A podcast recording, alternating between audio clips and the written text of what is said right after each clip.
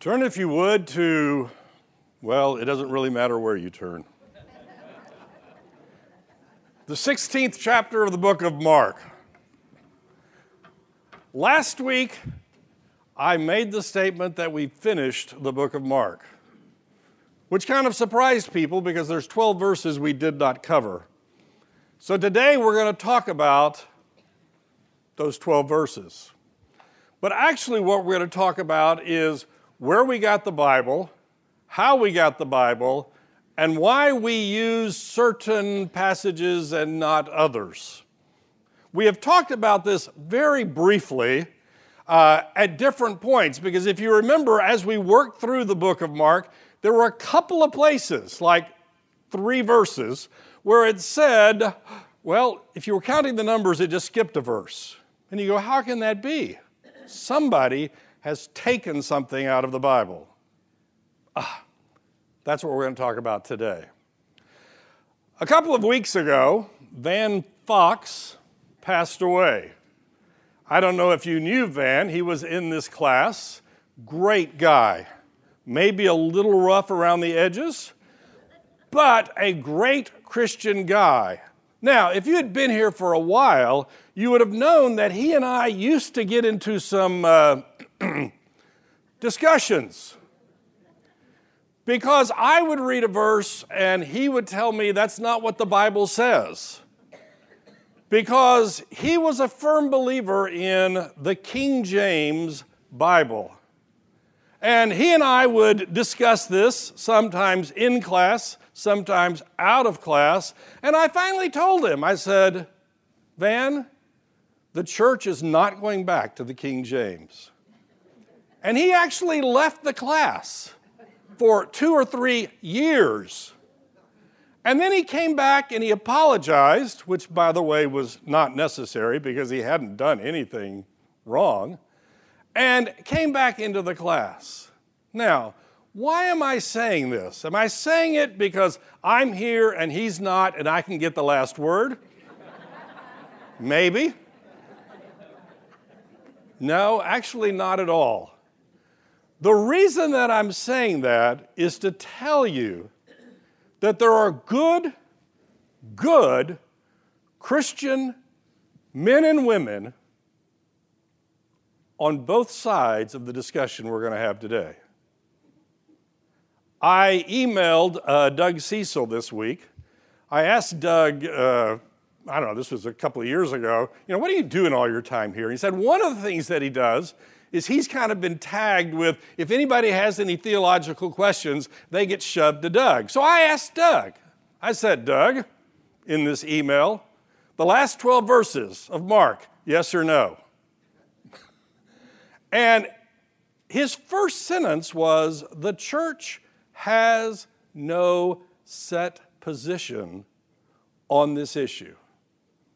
So, I, as a teacher, who am not supposed to teach anything that violates the doctrinal statement of this church, can teach anything I want about this.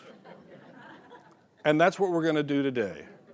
The question that is before us is why, in most modern manuscripts, the last 12 verses of the book of Mark are either not there or, as they're done in the ESV in front of you, it's put in brackets and kind of offset.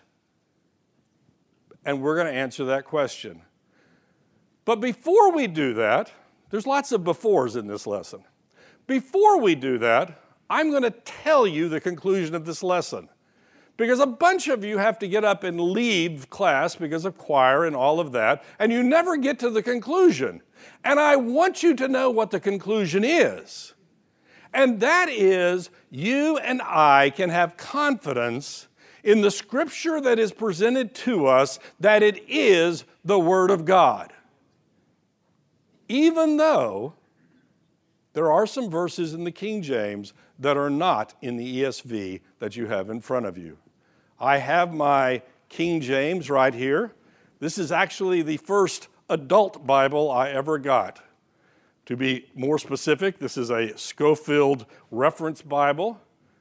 Don't get us started on that, that's a whole different topic. Um, the church that I grew up in, when you entered the first grade, they gave you a Bible, and you were supposed to go to big church. Okay? Um, I have no idea what happened to that Bible. But this was the first adult Bible that I bought. So, where do we start? We're going to start by telling you how we didn't get the Bible. Okay? This was prompted by a discussion that I injected myself into several years ago. We were at, well, we were at the theater getting ready for a play. We were actually waiting for fight call. Anybody know what fight call is? If you have a fight in the play, every night before the play, you practice the fight in order, in theory, to be safe. That's the theory. So we were all sitting around waiting, and a couple of people actually sitting in front of me were discussing how we got the Bible. And they were very wrong. So I, being me, just kind of hinted that maybe they weren't talking about it the correct way. Are you at all familiar with the telephone game? I call up Sterling and I give him a message. And I tell him to call Sam and give him that message. And he calls Tim, who calls Jim, who calls, you get the picture right. And eventually the last person calls me to give me the message, and it looks nothing like the message that I gave at the very beginning. Because it kind of gets lost in translation as it goes.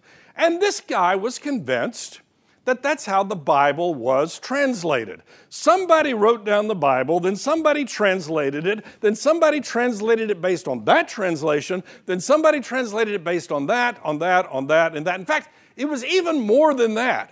He thought that what happened was the first guy translated it and there was some of it he didn't like, so he threw that away. And the second guy translated it, well, there was some of it he didn't like, so he threw that away, and so on. So by the time it gets to us today, we've gone through 20 different translations, and there's no way in the world to know who threw what out. That's how he thought we got the Bible. And I said, no, we actually always, all modern translations, go back to the original Greek to begin their translation. Well, there is actually a modern translation that goes back to the original Aramaic.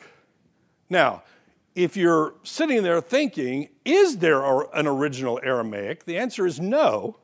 There is an Aramaic translation from the fifth century, but this guy has the original Aramaic translation because God gave it to him. God had at some point revealed to him what the original was, and he was translating it. In fact, right now he's in the process of translating John 22. Now, if you read your Bible, you know there is no John 22, never has been a John 22, never will be, but God has revealed to him what's in the Aramaic version of John 22. Go figure. Apart from that, most modern translation efforts go back to the original Greek. And the debate we have is what is in the original Greek. Now, I do not speak Greek. I do not pretend to speak Greek. Don told me just a moment ago that he knows a little Greek, who runs a Greek restaurant down the street.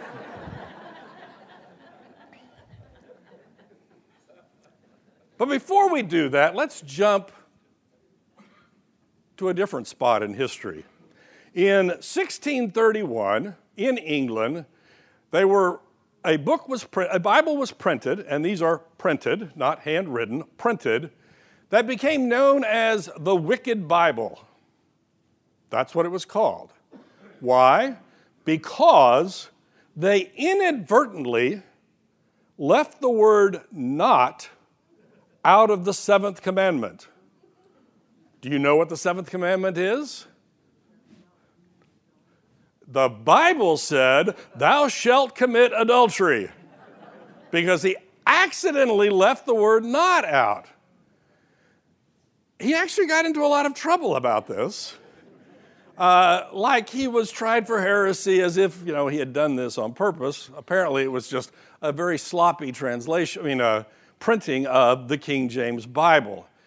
But we can laugh at that. Why? Because we have enough copies of the Bible to know that the word not belongs in the seventh commandment. We know that.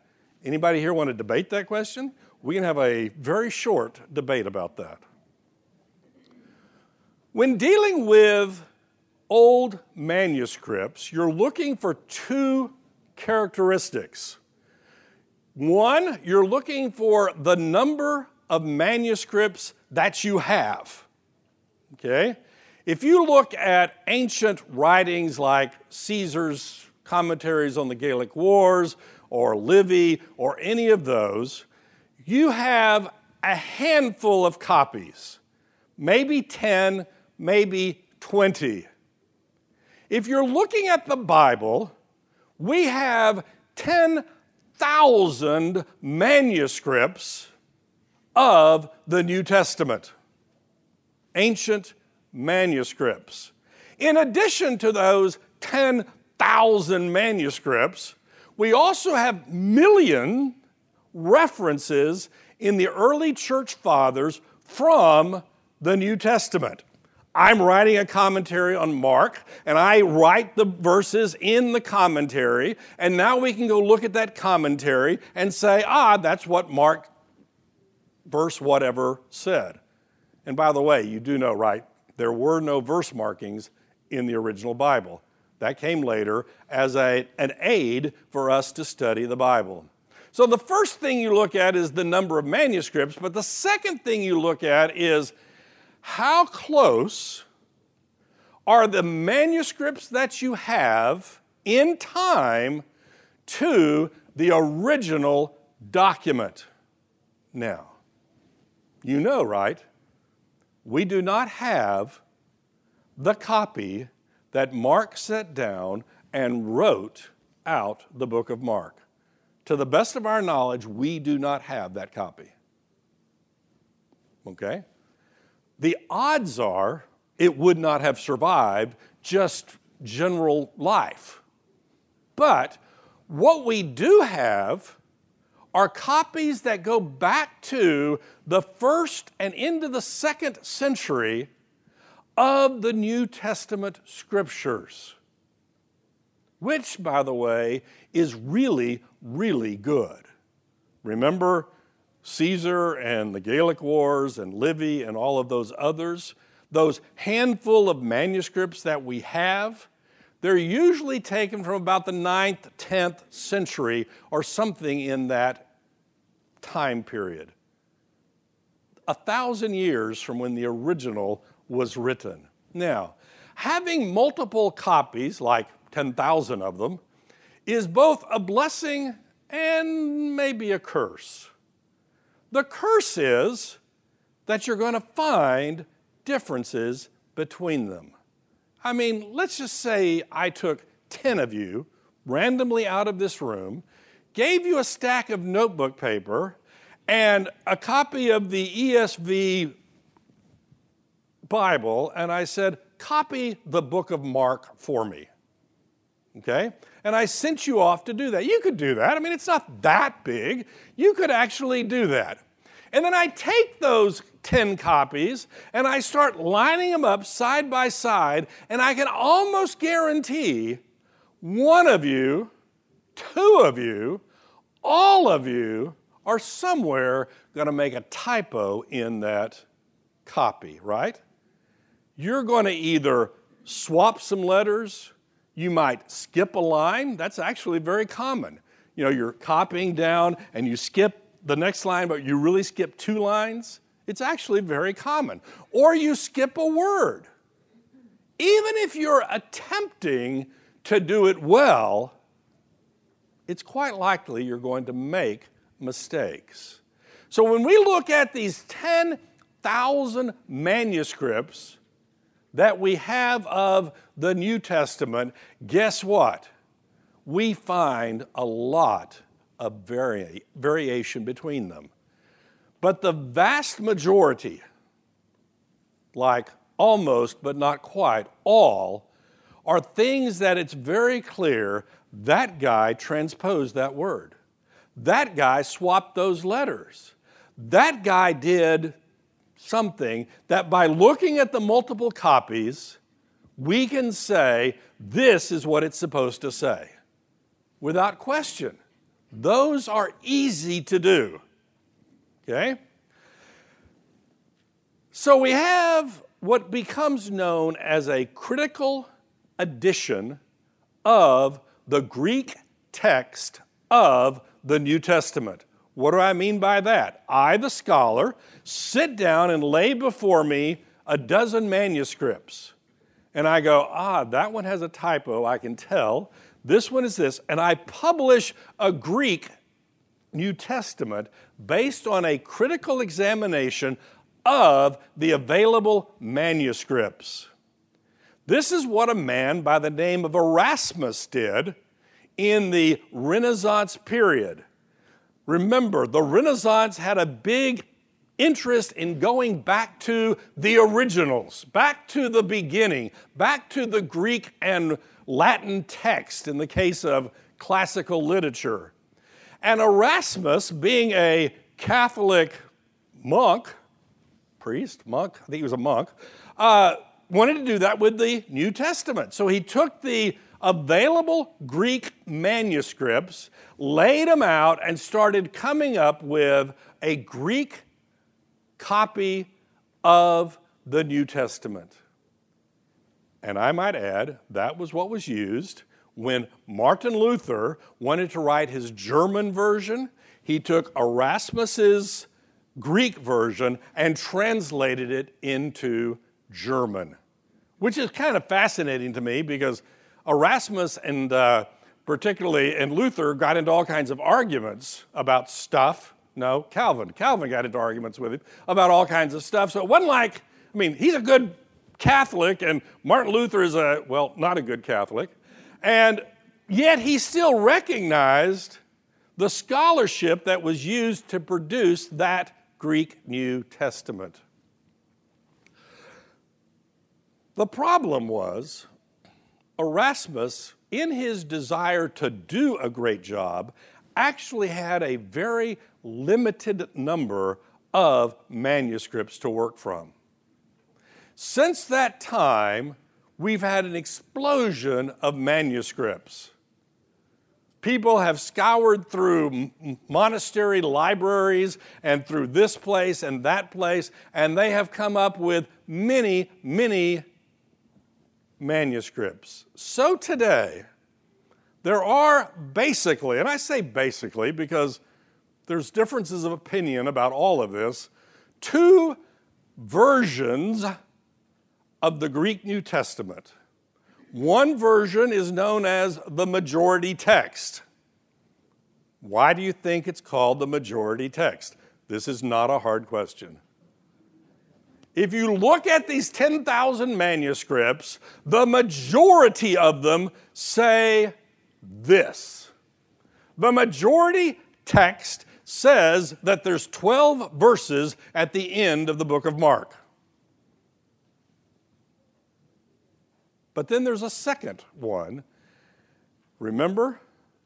Number of copies and how close they were to the original.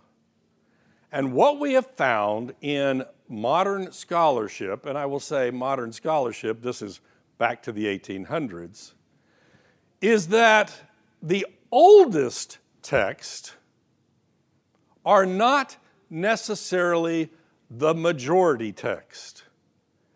Uh, these are often referred to as the Alexandria text because some of them come from Alexandria, not Virginia, but Egypt, and they are a minority of the copies that we have, but they are recognized by most scholars as being the oldest copies. So, you will be reading your New Testament, and if you're paying attention to the verses, you'll see that a verse gets skipped. And in the ESV, you will look at the bottom because there's a footnote, and it will tell you the oldest manuscripts do not include this verse. That's what they will say. Now, I told you, right? You lay out all these manuscripts, there's lots of differences between them.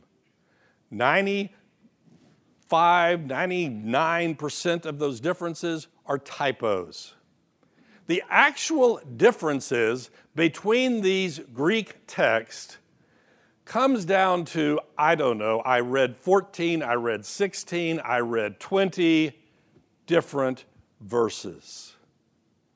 And here's the thing you need to know none of these verses affect any Christian doctrine that you or I believe today.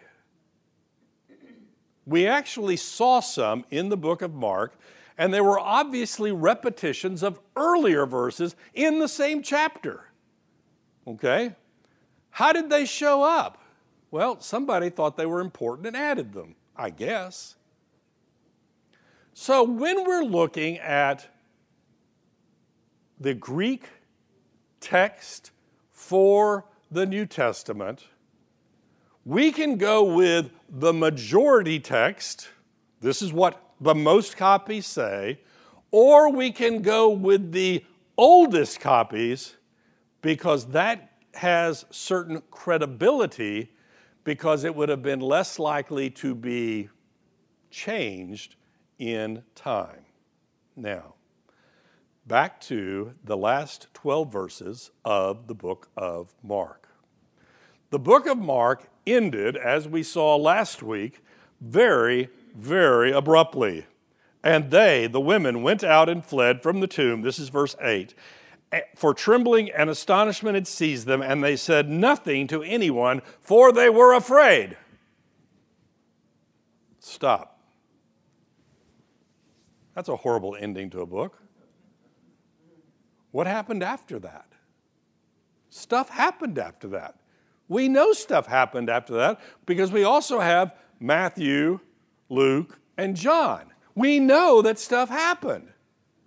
Well, first off, Mark has been a rather abrupt book to begin with. I mean, we began, if you remember, with this comment that the book of Mark is this, this, this, this, and we're done. Whereas John goes off into all this flowery language. Matthew is, let's talk about how all this fits into the Old Testament. And Luke is, I'm a physician and I'm going to investigate this. Mark is just the facts. Then you read the next 12 verses. And what you see, if you do understand Greek, and I told you right, I don't, is that they're not really written in the same style as the previous chapters of the book of Mark. But you can understand, right, why someone much later who had a copy of the book of Mark wanted a little bit more. So somebody, somewhere, may have added a few verses. This is known as the alternate ending to the book of Mark. And to be more specific, this is known as the longer alternative ending to the book of Mark. There's actually a shorter one too that appears more rarely, and sometimes books, I mean, uh, manuscripts will actually put both of them in there. Here's the short one, here's the long one, take your pick. This begins to show up in manuscripts around the fourth, fifth century, where we begin to see this longer ending. But we know that people knew about it because early church fathers were asked, we have these records, were asked, should these be included or not? And the answer was generally no, that they shouldn't be because they were not in the oldest manuscripts, and these would be the oldest manuscripts that were being read in the fourth third and fourth centuries. So we have some references to them, but we don't have them in the manuscripts. And the references that we do have, as a general rule, not totally, but as a general rule, seem to claim that they were not part of the original text. Now, as Wikipedia will tell you, volumes and volumes and volumes and volumes of books and scholarly articles have been written about whether these verses belong in this text. And you know what? I'm not really smart enough to tell you which is which. I will leave that to smarter people than I. But I do know that there's nothing in these 12 verses that is going to challenge or change your understanding of Christianity and the Bible. The only thing that kind of comes close is there's a couple of verses in there. You notice I'm not reading it, right? There's a couple of verses in there that talk about you getting bit by snakes and they won't kill you, and you drinking poison and it won't kill you. So that's what allows some of our brothers to practice snake handling and all of this stuff to show that they have faith. I do not recommend that. Okay? You're risking your life on an alternate ending to the book. No, just not going to do it. Now, everything that I've just described to you is a field of study known as textual criticism. Textual criticism simply lays out the manuscripts and attempts to understand how we got the text that is used to translate the Bible into what you and I are reading today. Now, this may shock you. Translators have made errors before. Okay? Our church believes that the Bible in its original autographs, that is the text written by Matthew, Mark, Luke, John, Paul, etc., etc., that they are the inspired Word of God. But we acknowledge the fact that people have made errors in the translations at different times. Now, that's horrible, right? Well, not really. As I said, modern translations are generally done, generally done, first off by a group. Secondly, they go back to the Greek manuscripts, studying what was in the original text, and that's what they translate today. Translations are interesting because when you translate something, you oftentimes have, no, you always have some philosophy behind that translation.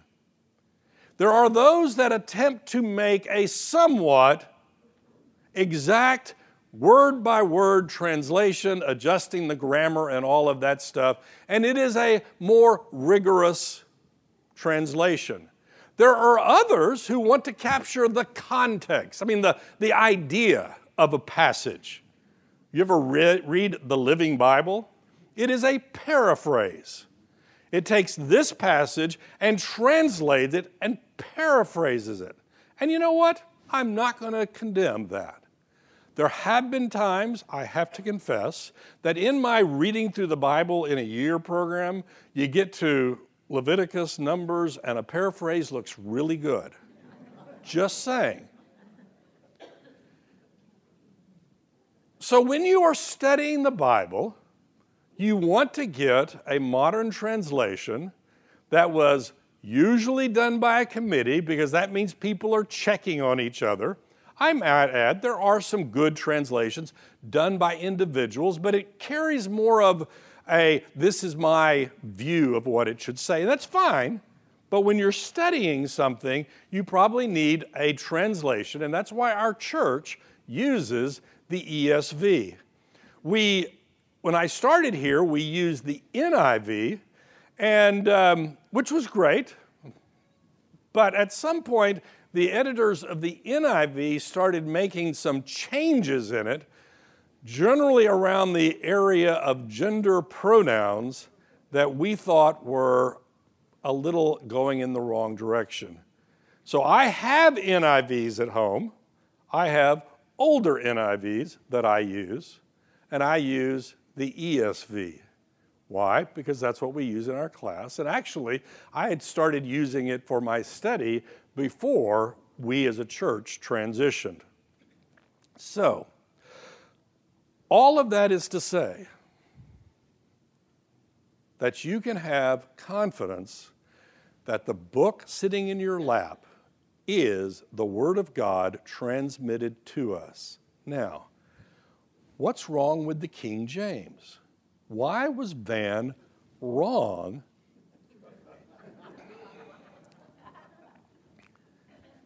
The King James is a beautiful translation of the Bible. It is a piece of literature that fits into Western civilization just like the works of Shakespeare. But I remember, I remember this clearly. I was driving my kids and the girl across the street to Awanas. Anybody know what Awanas is? It's a children's program, Bible, great program. And the neighbor girl was reading out of her King James Version. The, I guess it was what they were going to talk about that night. I don't know why she was reading it. And she read this passage like, you know, a chapter as we're driving. And she gets to the end of it and she says, I don't have a clue what that means. Why? Because the language is archaic. Now, if you were born and raised on the King James, which I might add, I was, then it does have a flow and you begin to understand it because you've read it before. You begin to understand what quit ye like men means. Otherwise, you look, go, quit? What does that mean? It is a beautiful language, but it is like reading Shakespeare, which is difficult for some people who have not experienced enough of it to get into the rhythm of the language. That's why we collectively, as a church, collectively, this is the big picture church, see a need for newer translations of the Bible so that you and I can understand it in the language that you and I are used to talking with every day. Now, once again, there are those who make translation decisions that are a little questionable, like going back to the ancient uh, Aramaic when there is no ancient Aramaic. But most of the time, that is not an issue. So, I do want to spend just 30 seconds, though, telling you about something else. This is referred to as textual um, criticism. How do I determine what the ancient manuscripts say? It is oftentimes, though, connected to what is referred to as higher criticism. Higher criticism is a very different thing and is highly unbiblical. Can I just say that? Higher criticism wants to look at this book and say, How did we get this? And you and I go, I know the answer to that question. God gave it to godly men who wrote it down for our edification. Ah, no. Higher criticism says that people, human beings just like you and I, sat down and wrote down pieces of it, and other human beings got together and merged it together, and other human beings added some stuff to it, and what we have today is just a concoction put together by human beings based on the writings of other human beings. This gets really fun when you start looking at, say, the Old Testament, the Pentateuch, and we have this guy that says, here is this part that was the original, and here's this part that was the original. By the way, these are J and E, Jehovah Elohim, because That was obviously two parts. And then somebody else added all the stuff about the priest, that's P. And somebody else uh, added the law stuff, and that's D. And somebody took all of these pieces and put it together sometime hundreds of years after you and I think Moses ever wrote it. That is the field of higher criticism. It does not acknowledge the inspiration of the Holy Spirit to the authors who penned the Bible that is before us. So you should avoid the higher criticism, but acknowledge that textual criticism actually does provide us with useful understanding. The higher criticism produces all kinds of bizarre things. Any of you remember several years ago the pink letter edition of the Bible? You know what a red letter edition is, right? The words of Jesus are put in red. And you know, right, that's not in the original. Okay. So the pink letter edition is I've got this committee and I take a vote. Do you think Jesus actually said that? And everybody says, sure, he said that. We'll put it in red. We take a vote, and everybody says, no, he didn't say that. So we put it in black. But what if half of you say that he did? Pink. It changes shades of red based on how many people vote and say, yes, he did, or no, he didn't. Because you know, right, of course, Jesus would never say anything about hell.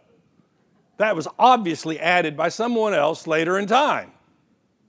Well, he did speak about hell, and it wasn't a place you wanted to go. Now, that is the discussion of the last 12 verses of the book of Mark. Now, I grew up reading the last 12 verses. I would love the 12, last 12 verses to be there. They probably aren't. Having said that, there are people in this church, there are people in this class, there are people in heaven by the name of Van who say they should be there. And you know what?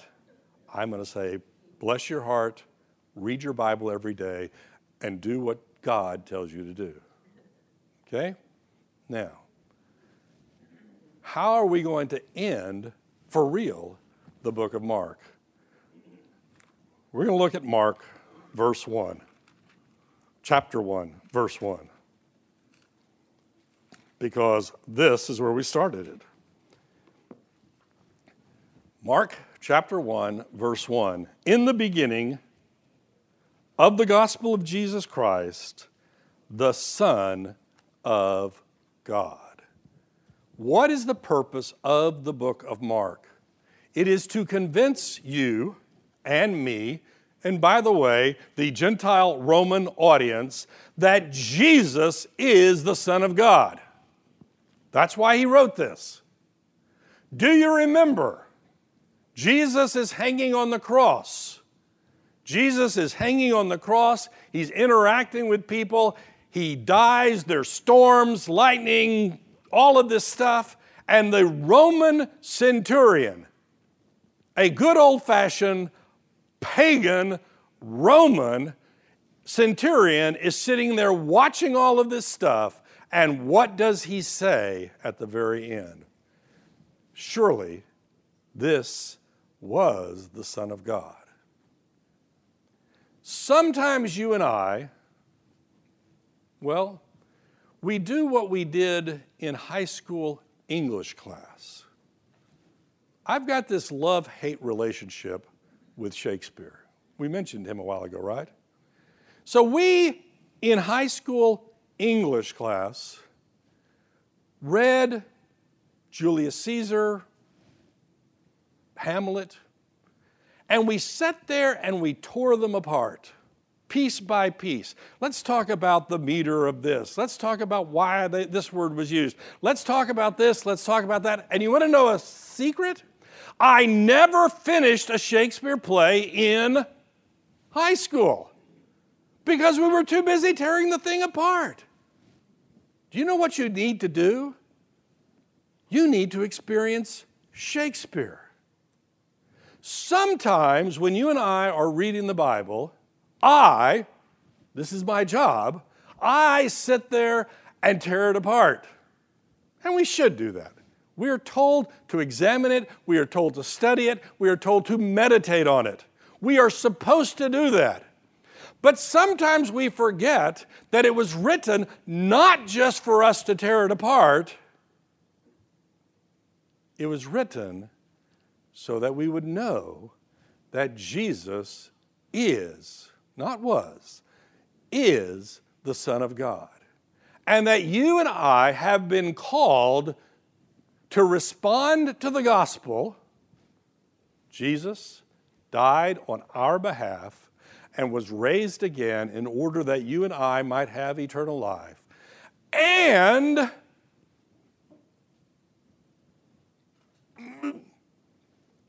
we're supposed to do what he tells us to do. That's why it was written. So if I sit here and discuss Greek manuscripts with you all day long, and you've heard about all I know about it,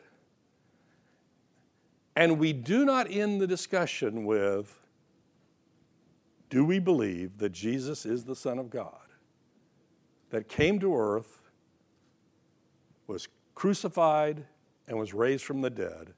What good has it done us? Next week is Easter. We will not be meeting. The week after that, we are going to start the book of First John. And I've never done First John, so it'll be fun. Let's close in prayer. Dear Heavenly Father, thank you for giving us your word. Thank you for telling us about Jesus and telling us how we are to live our lives. For it's in Jesus' name we pray. Amen.